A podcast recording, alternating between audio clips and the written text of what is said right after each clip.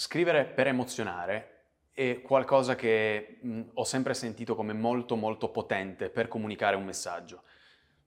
Perché è così potente scrivere per emozionare, quindi parlare alle emozioni? Perché quando tu riesci a suscitare in chi ti legge un'emozione veramente forte, significa che tu stai parlando alla sua pancia. Cosa vuol dire questo? Che se scatta un'emozione dentro di lui, non vi è il cervello prima che fa da filtro quindi vuol dire che il cervello non crea delle barriere in cui ferma il contenuto e va ad, an- ad analizzarlo, no? Parlando alla pancia, quindi alle emozioni, eh, ti arriva tutto molto, molto più forte, molto più spontaneo, molto più genuino. In qualche modo chi ti legge si sente trascinato all'interno di quello che gli stai raccontando. Quindi in questo caso, se è una storia, sarà parte anche l'utente finale che ti legge della tua storia. Prendiamo questa slide, per esempio, in cui ho inserito um, qualcosa che ho scritto su LinkedIn di molto molto personale. Andiamo a vedere più o meno come l'ho strutturata e, e come ha fatto ad avere tutto questo successo qua. Per esempio, l'introduzione è già molto forte, è tutto in maiuscolo e sono quattro parole. La bellezza di distruggersi. Già questa è una frase che appena la leggi ti fermi, perché è un bel pe- di peso, no? vi è una bella contrapposizione. Normalmente il distruggersi non, ha, non, è mai visto come qualcosa di bello, di positivo. Qua invece vai a dire che anche distruggersi, che normalmente è una cosa brutta, può avere una bellezza. Quindi già solo quello ti fa fermare e ti fa dire, cavolo, questo probabilmente ha qualcosa da dire di veramente importante. Quindi probabilmente, anche se poi il testo è lungo, vale la pena che io spenda il mio tempo su un contenuto del genere.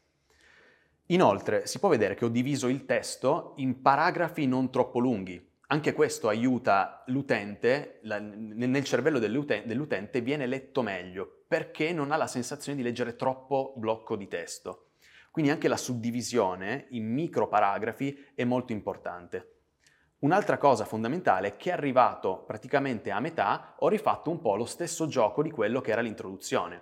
Quindi c'è scritto scansa fatiche e non produttivo in maiuscolo. Anche queste sono due parole forti, perché su una piattaforma, per esempio come LinkedIn, dove tutti vogliono far vedere che fanno in continuazione, che sono instancabili, che sono tutti iperproduttivi, le parole scansa fatica e non produttivo su un social del genere ti fanno dire cavolo, di nuovo qua c'è qualcosa che non torna, quindi proseguiamo.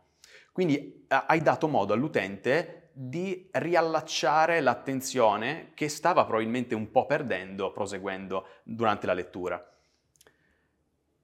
Un'altra cosa molto importante è poi, dopo che hai comunicato quello che volevi comunicare in modo potente, trovare una conclusione che gli lasci qualcosa.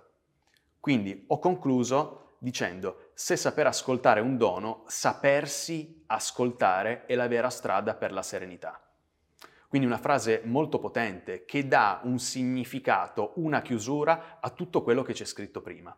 Quindi come diciamo di solito che eh, la vita ha un significato proprio perché è finita, perché altrimenti se fosse infinita non avrebbe, non sarebbe dotata di significato.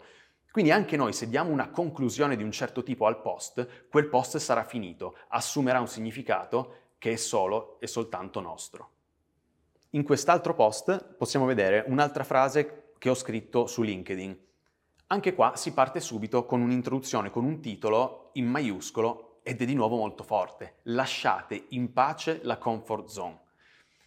Anche qua questo arriva eh, dal fatto che oggi tutti continuano a ripeterci che la comfort zone è il male, che se sei dentro la comfort zone non potrai mai evolvere, non potrai mai imparare cose nuove e quindi viene molto demonizzata. Quindi lasciate in pace la comfort zone significa lasciatemi stare.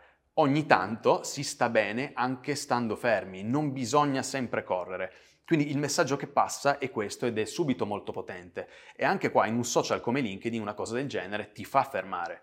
Dici come mai questo non parla dei, degli obiettivi che ha ottenuto, delle corse che fa su e giù, del fatto che è sempre impegnato, perché ci parla di lasciare in pace la comfort zone. Quindi già questo ti ferma lo sguardo. Arrivato più o meno a metà, introduco il fatto che non esiste un modo sbagliato di vivere. Quindi anche questo è un concetto molto importante. Io non sto dicendo che la mia opinione è quella vera. non è l'unica strada per arrivare, ma come non è neanche l'unica strada per arrivare quella che ti propongono gli altri. Quindi questo è un discorso che gli utenti che lo leggono eh, si sentono tirati dentro, perché è vero che non esiste un modo sbagliato di vivere, non esiste un modo più giusto rispetto ad un altro, perché ognuno è un mondo a sé, ognuno arriva da esperienze ben precise. Quindi questo è un concetto che è molto condivisibile. Concludo dicendo che L'unica cosa che dovete fare è semplicemente smettere di cercare di insegnare agli altri a vivere una vita che non è la vostra. Pace a tutti, domani si torna a ridere.